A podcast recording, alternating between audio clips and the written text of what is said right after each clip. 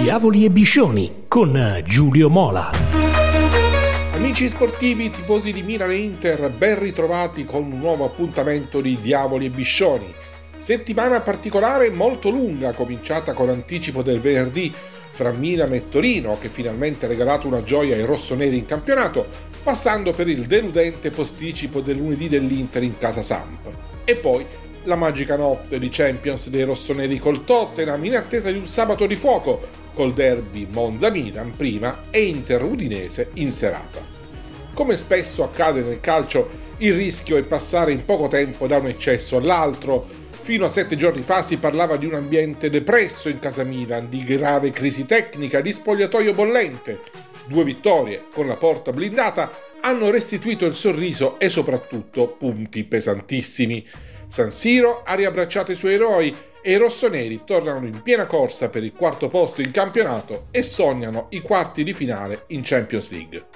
Se già segnali incoraggianti si erano visti contro il Torino venerdì scorso, la guarigione o quantomeno il risveglio è arrivata col Tottenham.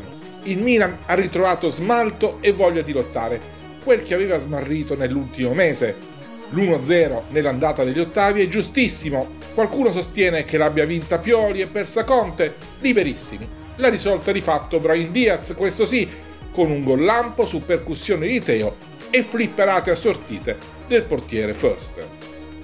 Un episodio, una sentenza, l'ha meritata il diavolo, più vicino al raddoppio con le capocciate di De Ketelà e Rettio, di quanto gli Spurs non avessero sfiorato il pari è stato un wrestling griffato, un po' hard e un po' cool, senza i loro petto che mandano in estasi il loggione, più di lotta che di governo, ovunque e comunque. Hanno menato Kier e Soci, ma l'unico da rosso è sembrato Romero per un fallo su Tonali. A Pioli mancavano Ibra e Bennaser, a Conte le colonne del centrocampo e si è visto. Kane si è salvato, male Perisic braccato dai Selemakers, idem Kuluseschi atteso al varco da Teo. Il Milan ha sfondato soprattutto a sinistra, anche se da Leao ci si può aspettare di più. Applausi a Cho, il vecchio guerriero e il nuovo che avanza. Per Pioli è il secondo 1-0 consecutivo, segno che almeno la difesa risponde, per coach Conte un altro KO dopo la sbandata di Leicester e in generale un quadro sbiadito, non certo all'altezza del martellante ego. Qualificazione comunque aperta, si deciderà a Londra. Passando sull'altra sponda del naviglio, è bastato 1-0-0 sul campo della Sampdoria, penultima in classifica, per rimettere in discussione la bontà del lavoro svolto da Simone Inzaghi sulla panchina dell'Inter nell'ultimo anno e mezzo. La resa nerazzurra in ottica scudetto già a febbraio è diventata insopportabile persino per la curva nord, alla quale evidentemente non basta più la vittoria che poteva valere una stagione nel derby di Supercoppa italiana giocata in Arabia Saudita un mese fa.